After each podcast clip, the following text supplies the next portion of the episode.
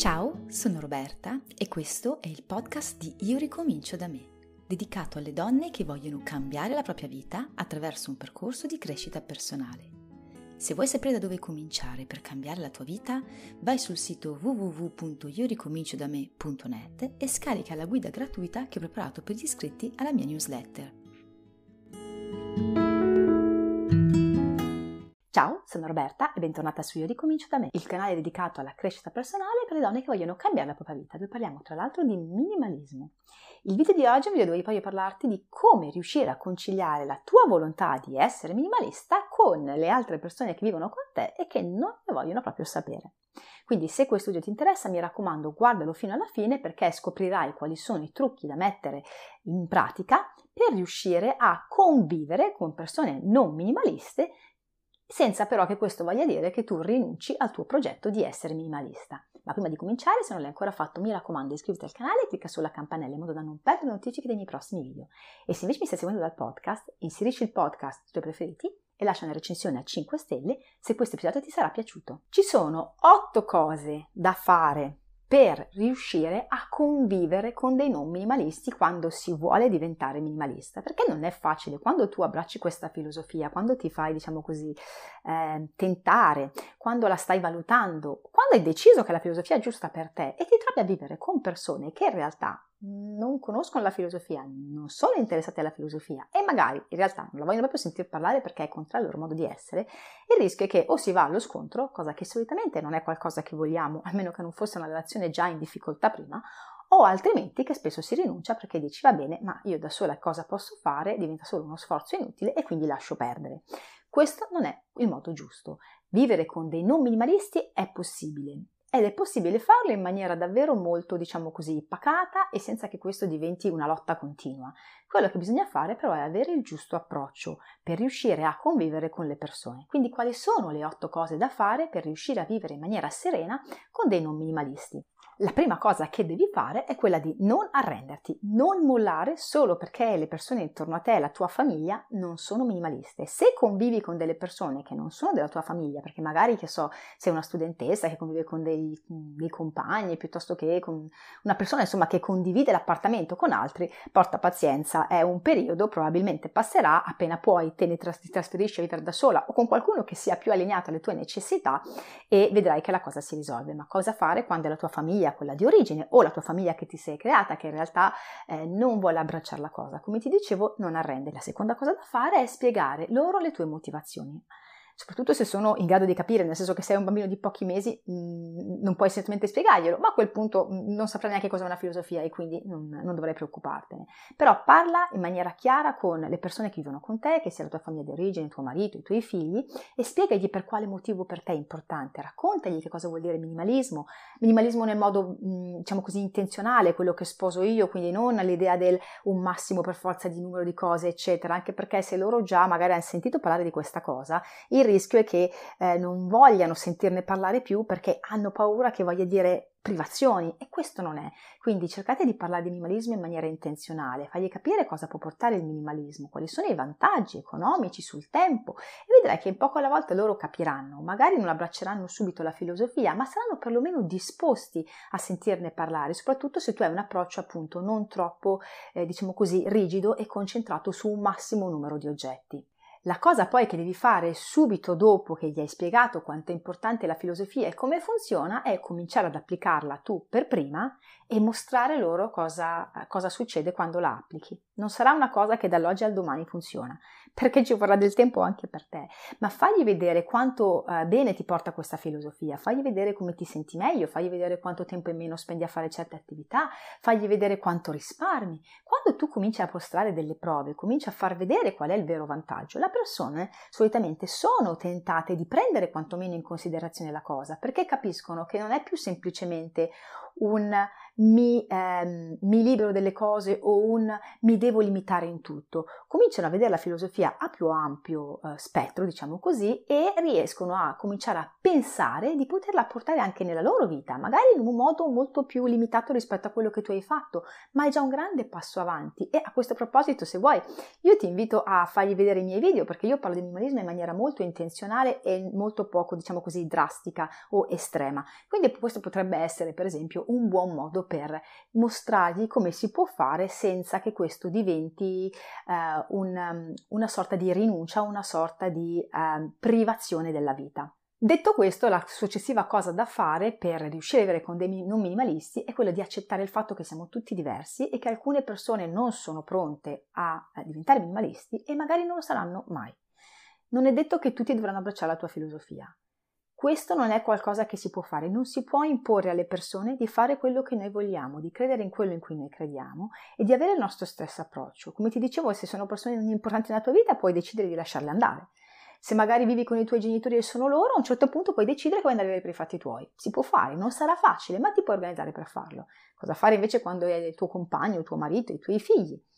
Beh, non ti sto dicendo di andare a monte una relazione o di abbandonare i bambini, naturalmente. Quindi quello che devi fare è accettare, accettare il fatto che loro non sono pronti. La mia casa è molto minimalista, nel senso che non è piena di cose ed è anche abbastanza ordinata, ad eccezione della camera di mia figlia, che sembra sia sempre un posto dove è scoppiata una bomba. Purtroppo lei è troppo piccola per capire, per quanto io le mostri e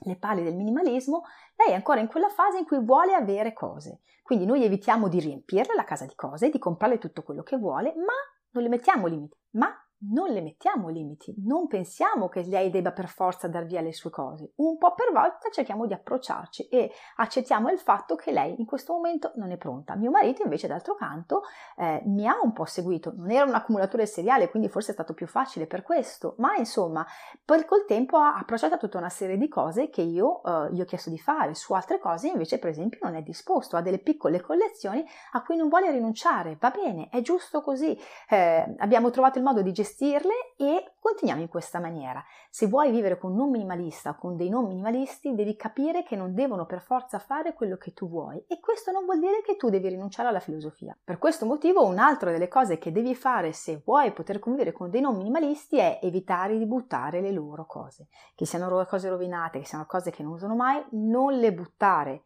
Chiedigli Possiamo darle via? Possiamo venderle? Possiamo regalarle? Se la risposta è no perché ci tengo, allora invitali a metterle in una scatola, qualcosa, magari in bancantina, in box, visto che non le usano, in maniera che non devono averle in mezzo ai piedi. Ma non le buttare perché non sono cose tue e tu non sei autorizzata a buttarle. Tu ti arrabbieresti se buttassero le tue cose e quindi non puoi fare tu questo passo per loro. Magari un po' per volta ti diranno, ah sì, in effetti hai ragione, quella cosa non l'ho mai usata e mettila via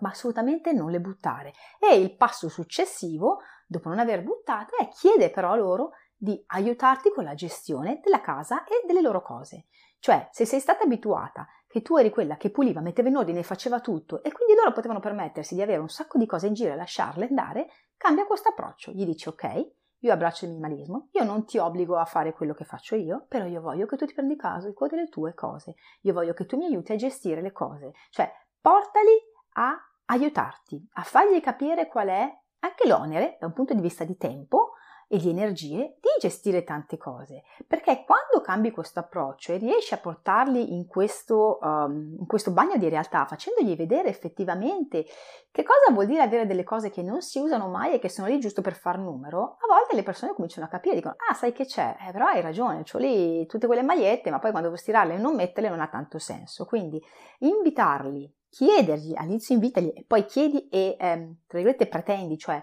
vai eh, decisa a dirgli che devono darti una mano perché non può ricadere tutto sulle tue spalle, anche nel caso in cui tu sei una casalinga, è qualcosa che gli aiuterà a capire che forse devono cominciare un attimino, se non a diventare minimalisti, almeno entrare nell'ottica che non si può riempire la vita e la casa di cose tanto per far numero, perché poi ci sono delle conseguenze ed è giusto che le conseguenze ricadano su chi compra e chi continua a riempirsi la vita di cose. Poi ripeto, ci sono delle età per ogni cosa, cioè non puoi pretendere che un bambino di 5 anni si stiri la sua roba, ma tutto in proporzione, nel senso man mano che crescono i figli, man mano che hanno l'età per, gli chiedi di essere sempre più partecipi e sempre più ehm, d'aiuto, in maniera che capiscano e comincino a entrare nell'ottica che è vero che tu non puoi obbligarli a essere minimalisti, ma che è vero che a quel punto se la loro scelta è non essere minimalisti, devono comunque prendersi carico di quelle che sono le loro cose le loro scelte. Ancora una volta poi ti invito a parlargli del minimalismo, dei vantaggi, che non sono soltanto risparmio un po' di soldi e mi libero delle cose o la casa più in ordine, anche se già di per sé sono dei grandissimi vantaggi, eh. ti cambiano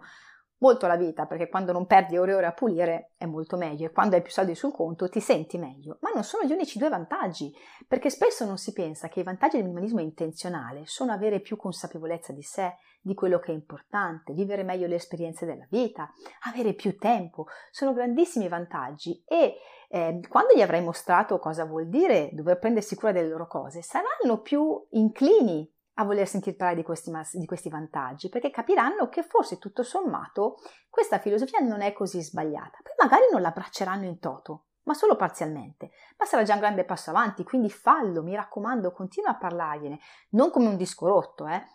Tira fuori così, magari fai vedere qualche video, compri qualche libro, glielo fai leggere, leggi, gli leggi qualche passo, insomma, cerca di trovare un modo, diciamo così,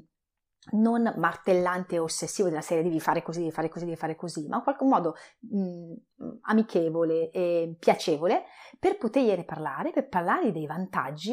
in maniera che questa cosa cominci a lavorargli nella testa e li porti, se non a diventare minimalisti, a essere quantomeno un pochino più eh, tolleranti nei tuoi confronti e delle, delle, soprattutto delle tue richieste. Come puoi ben capire, quindi, questi metodi non sono dei metodi rivoluzionari, non è qualcosa che dall'oggi al domani cambierà l'idea di chi vive con te, perché non è questo il proposito, se vuoi davvero convivere con i non minimalisti,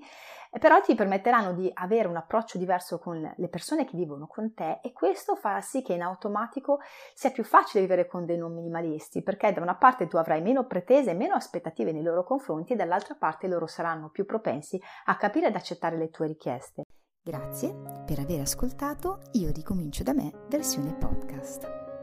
Spero che questo episodio ti sia piaciuto. Se non vuoi perderti i prossimi episodi, mi raccomando, ricordati di iscriverti al podcast. Puoi anche seguirmi sui social e vedere la versione video del podcast sul mio canale YouTube. Mi trovi sempre come Io ricomincio da me. Ti ricordo inoltre che per ricevere dei contenuti esclusivi puoi iscriverti alla mia newsletter, il cui link trovi sul mio sito www.ioricomincio da me o qua sotto nella descrizione del podcast. Ciao e alla prossima puntata!